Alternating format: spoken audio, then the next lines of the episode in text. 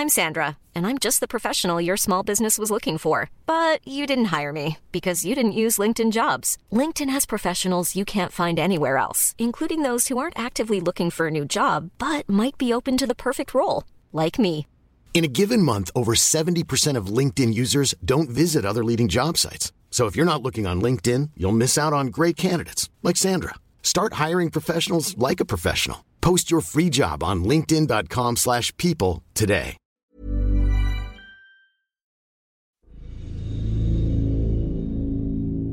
Si Kuya June. Papalapit na naman ang undas. Bumabalik na naman sa aking balintatawang mga alaalang katatakutan noong nabubuhay pa si Kuya June. Ang pinsan ko na may third eye. Yung family house kasi namin ay nakatayo sa tapat ng sementeryo.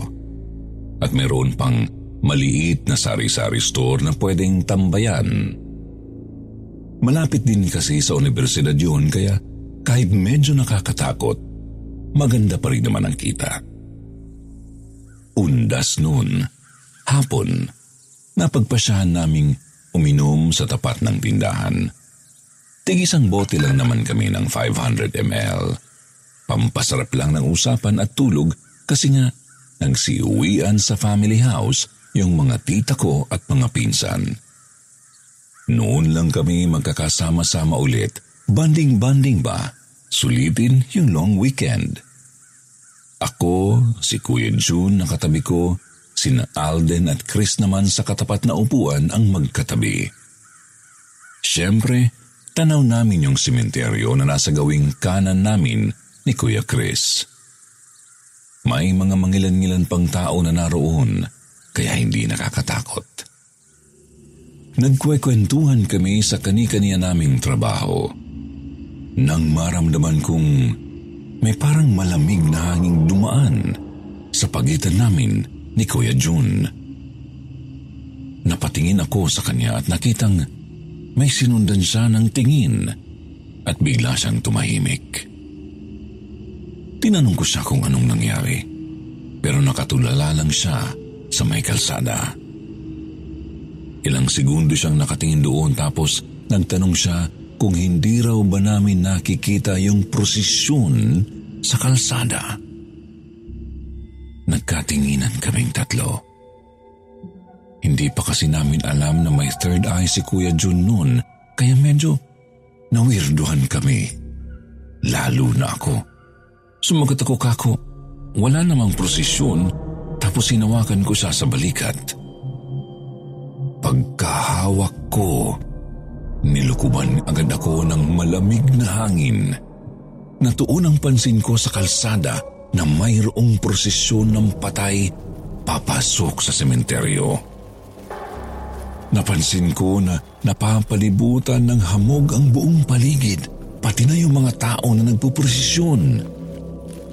Ang mas nakakakilabot pa ay yung mga taong yun nakatingin sa akin.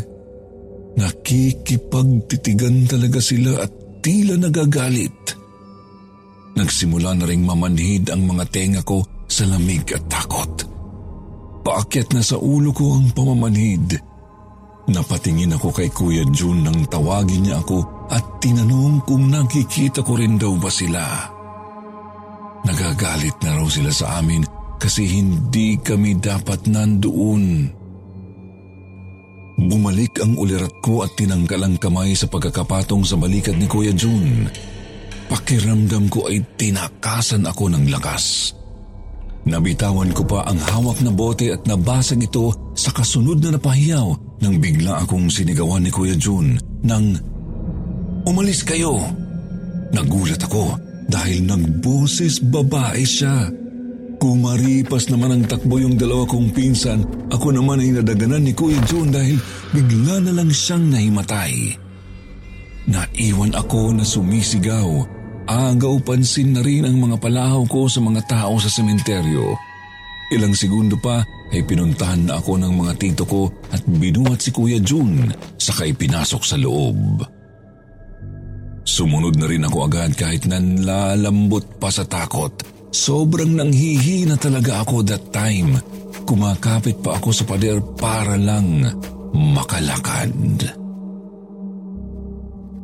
Umuwi na si na Kuya June. Walang eksplenasyon kung anong nangyari.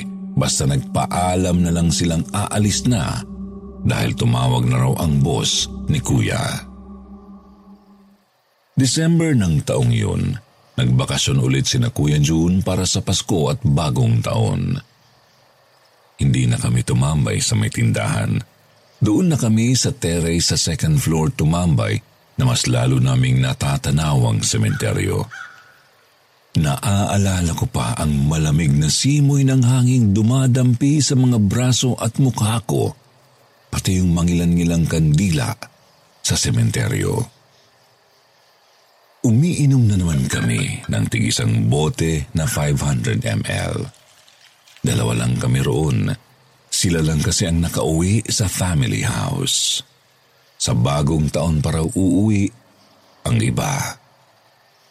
Nag-uusap kami tungkol sa mga sasakyan kasi plano kong bumili ng kotse. Marami siyang sinasuggest sa akin nang bigla siyang tumigil. Tumingin siya sa akin. Nagtatanong ang kanyang mga mata saka siya nagsalita kung may naririnig daw ba ako. Sumagot ako na wala naman ako naririnig maliban sa ingay ng mga naglalarong bata sa ibaba.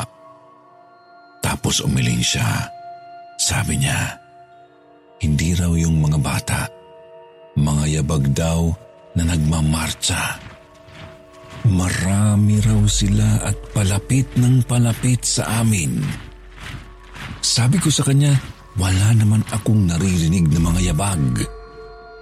Nakita niya siguro na nawiwirduhan na ako sa kanya dahil sa mga mata kong nagtataka.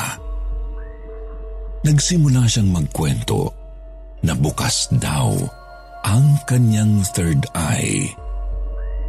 Nakakakita raw siya ng mga hindi nakikita ng mga normal na mga mata. Doon ko tinanong kung yung nangyari ba sa akin noong undas ay may koneksyon sa bukas niyang third eye. Tinanong niya kung anong nangyari noong undas. Nagulat pa ako kasi bakit parang hindi niya maalala? Kaya ikinuwento ko sa kanya yung bersyon ko. Nang matapos ako ay siya naman ang nagkwento ng bersyon niya. Ang naaalala raw niya noong undas. Habang nasa harap kami ng tindahan ay nagkwekwentuhan at may naririnig daw siyang tugtog na pangpatay. Yung musiko habang naglilibing. Akala raw niya sa loob ng sementeryo yun kaya hindi niya pinapansin. Nagtataka nga rin daw siya kung bakit may musiko sa loob ng sementeryo e bawal nga ang maingay roon. Tapos may naramdaman din daw siyang hangin na tumagos sa kanya. Pagtingin daw niya sa paligid, mahamog na at mas maliwanag na niyang nakikita kung saan nanggagaling yung tunog ng musiko. May nagpo-prosesyon daw ng ililibing gaya ng nakita ko nang hawakan ko siya. Kaya nga raw niya tinatanong kung nakikita ba namin ang nakikita niya kasi hindi na niya alam kung alin ang totoong nangyayari. Nakaramdam daw siya na may humawak sa balikat niya noon kaya napagtantong may nangyayari ng kababalaghan sa kanya. Ayaw na rin daw niyang lingunin ang balikat kasi baka kung ano ang makita niya. At sobrang nagagalit na raw yung mga nakatingin sa kanya na nasa prosesyon. Kaya daw siya napasigaw kasi yung isang babae nakatingin sa kanya ng masama mula sa malayo at bigla na lang daw sumulpot sa harapan niya ng face to face at doon na nga siya nahimatay. Pagkagising niya ay nasa kwarto na siya at marami ng tawag ang boss niya kaya sila umuwi agad. Nawaglit na rin daw sa isip niya ang nangyari kasi parang panaginip lang daw at hindi na niya pinag-aksayahang balikan hanggang sa tinanong ko nga ang tungkol doon. Nang matapos kaming magkwentuhan ay may malamig na namang hanging dumaan sa pagitan namin. Ipinukul ni Kuya Jun ang mga mata sa kalsada. Nakikita ko sa mga mata niya ang pagkagimbal. Tinawag ko siya at agad na napatingin sa akin. Nauutal na sinabing may mga nagmamarcha daw na sundalo sa kalsada. Gusto ko siyang hawakan pero natatakot ako na maaari ko na namang makita. Kaya sabi ko pumasok na lang kami sa loob. Sumunod naman siya pero bigla siyang nahilo kaya inalalayan ko. Pagkahawak ko sa kanya napatingin agad ako sa kalsada. Binalot agad ako ng takot na makipag ay to ay sa akin yung mga sundalong purong butas ang mga mata walang eyeball. Nagmamarcha silang nakatingin sa amin ni Kuya June. Nasabi ko nakatingin dahil nakaharap sila.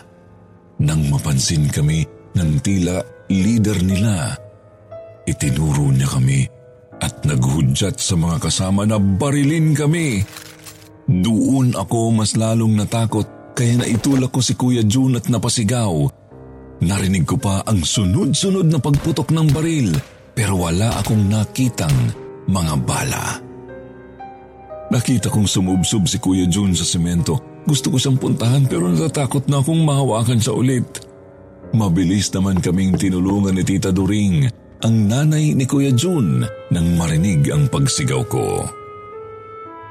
Naghihisterikal na rin si Tita. Tinatanong niya kung bakit daw kami nag-aaway ni Kuya. Hindi namin agad ma-explain kasi nga pareho kaming nawalan ng lakas ni Kuya June. Nang makapagpahinga kami, saka namin na ikwento kay Tita During ang nangyari at naintindihan naman niya kami. Nagbukas daw ang third eye ni Kuya June noong nalunod siya. Seven years old daw siya noon.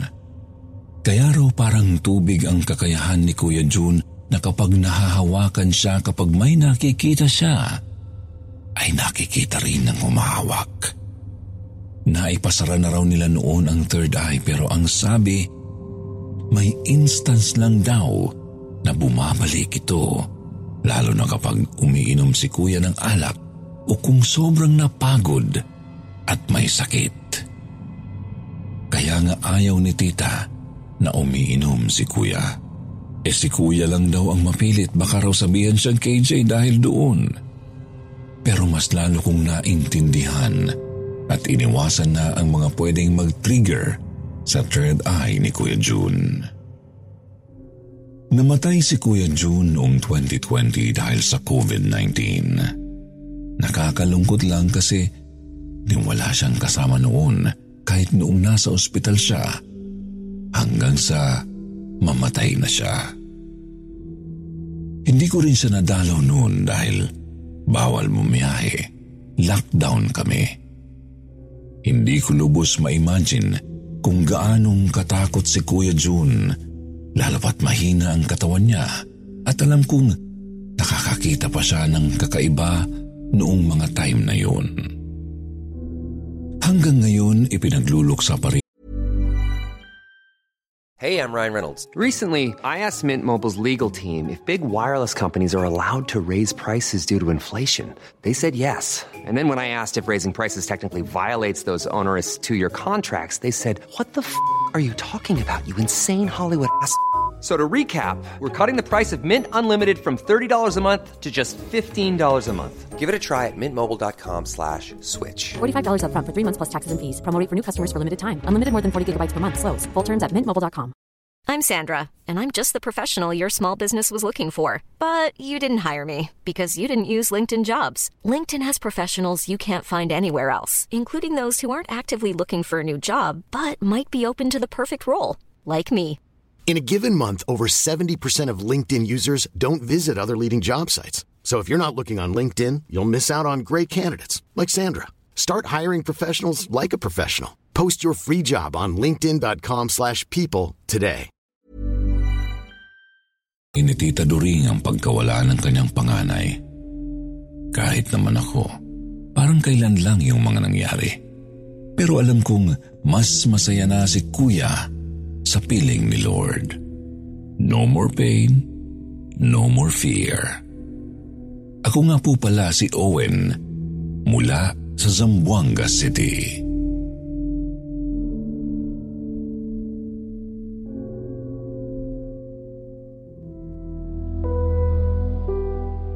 Yakap Miki po ang tawag sa akin ng mga pinsan ko.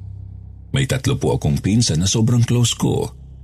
Sina Nina, Joy at Cam. May kanya-kanya na kaming buhay. Pero dahil close kami, kapag may time kami ay nagbabanding pa rin. Naggagala sa kung saan-saan. Tamang trip namin ay kumain. Ang kwento ko po ay about undas before mag-pandemic. Mayroon kaming secrets that time na kahit sa parents namin ay hindi namin ipinaalam. One time, nag-send si Cam ng message sa GC naming apat na may problema raw siya at need niya ng advice. So nagbigay kami ng oras para sa kanya. Kapag ganito ang eksena, uso ang may kaharap na alak para mas dama ika nga ang pagtulo ng luha. Akala kasi namin that time ay broken-hearted si Cam.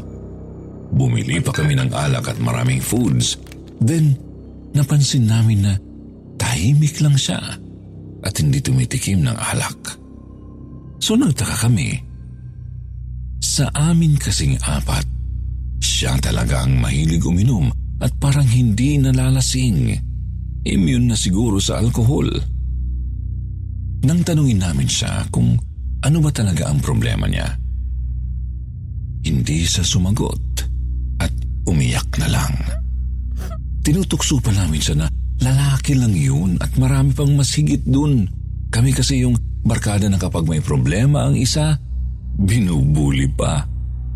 Ba't iba ang sitwasyon na yun sa mga dating problema ng grupo? Cam told us that she is pregnant.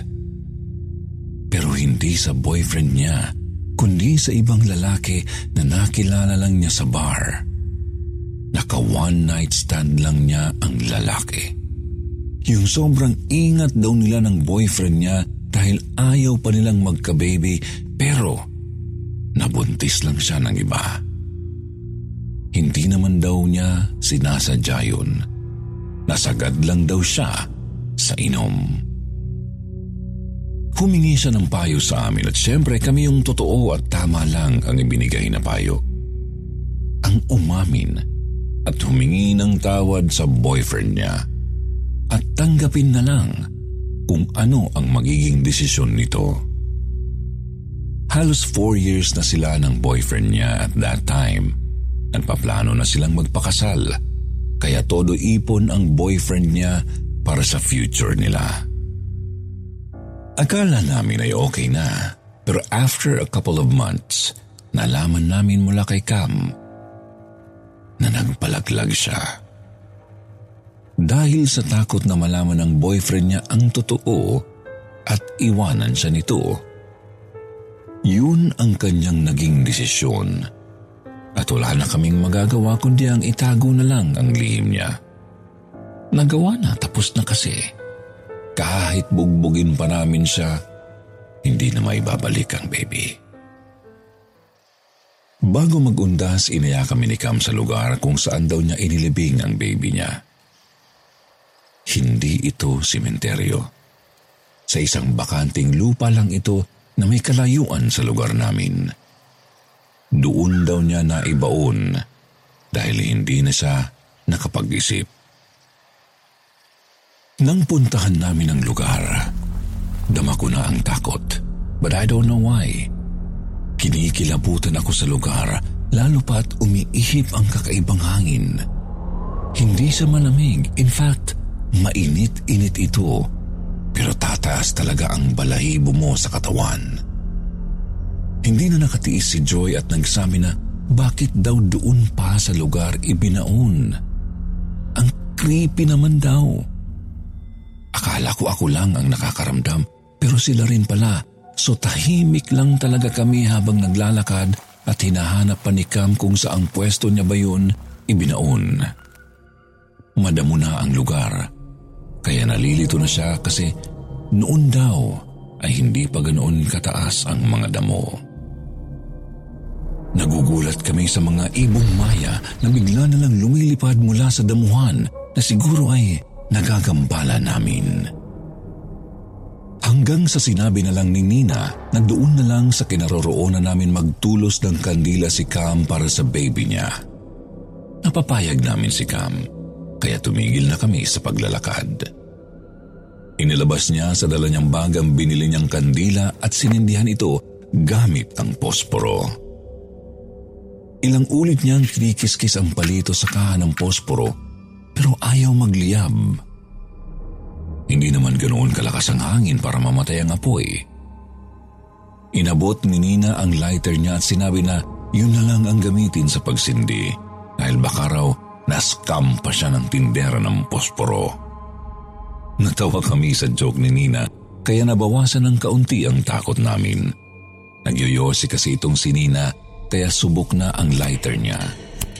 Sumindi ang lighter at nasindihan na rin ang kandila. Naghanap kami ng pato para doon itulos ang kandila.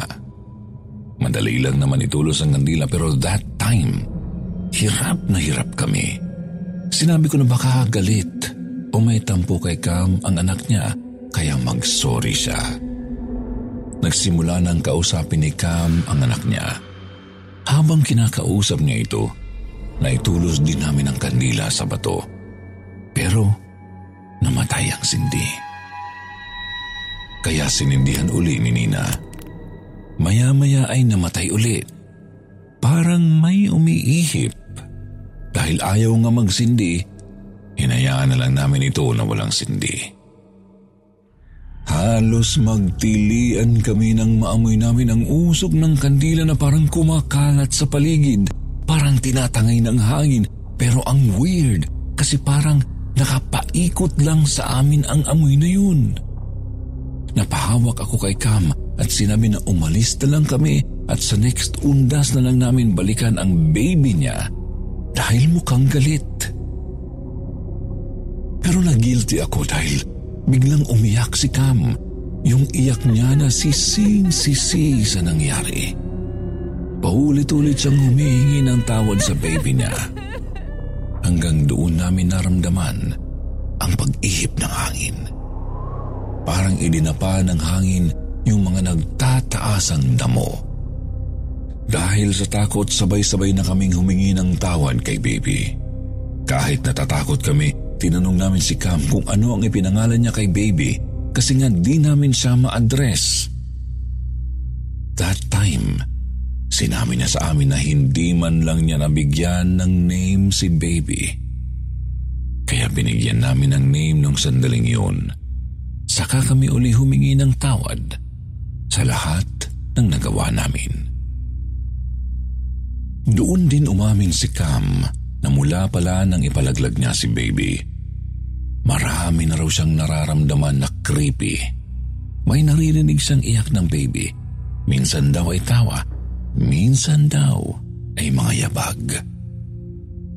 Hindi na kinaya ng konsensya niya. Kaya marahil ay gusto niyang puntahan mismo ang lugar kung saan niya ibinaon para magtulos ng kandila. Nang matapos nang makausap ni Cam si baby, nagpasya na kaming umalis dahil ayaw na rin naming magtagal. Nakakakilabot kasi ang place na yon. Tapos habang naglalakad kami papunta sa sasakyan, dinig na dinig namin ang iyak ng sanggol.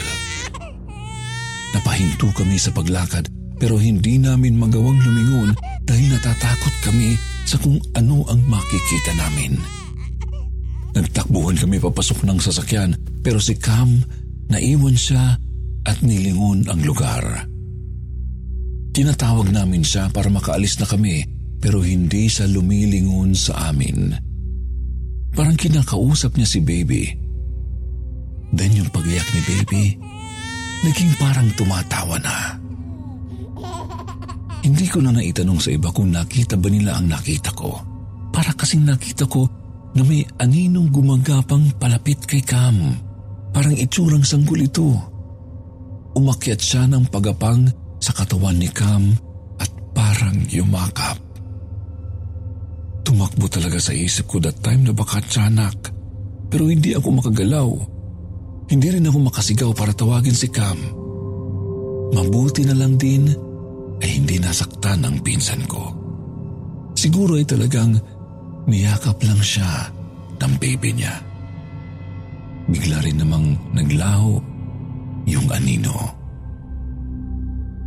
Hindi namin alam kung ano ang sinabi ni Cam sa anak niya. Pero pagbalik niya sa sasakyan, parang pumayapa na ang lugar. Parang naging okay na rin si Cam. Sabi ni Cam kay Nina dahil siya ang driver, dumaan daw muna kami sa simbahan bago umuwi. Nag-confess si Cam kay Father. Inintay namin siya habang nagdadasal din kami na sana maging okay na ang lahat. Para na rin sa ikakapayapa ng isip ni Cam, naming lahat. Ang kwentong ito ay sobrang secret naming magpipinsan. Gusto lang din namin i-share sa lahat para maging aral sa iba. Noong nang pandemic, tuwing undas, may naririnig kaming iyak ng baby. Akala ko ay ako lang ang nakakarinig pero sila rin pala. Napag-uusapan namin sa GC ito kaya kapag undas, nagtutulos kami ng kandila sa labas ng pintuan para kay baby. Hindi kasi magawa ni Cam yun, kaya kami na ang gumagawa para sa kanya. Pero pag ganitong season, nagpupunta na kami sa simbahan para ipag-pray pa rin si baby at ipagtulos ng kandila doon. Ang hindi lang namin alam, bakit may naririnig pa kaming iyak ng baby? Though hindi naman matagal pero nagpaparamdam pa rin siya. This year po ay nagbabalak ng magpakasal ni Cam at ng boyfriend niya. Parang gusto kong maniwala sa reincarnation. Sana ay ma-reincarnate si baby at mabuhay na talaga sa piling ni Cam. But, I don't know. Pero dahil sa nangyari, lahat kami ay naturuan ng leksyon. Marami pong salamat sa pagtanggap nyo ng kwento ko. Regards po sa inyong lahat sa kwentong Takip Silim.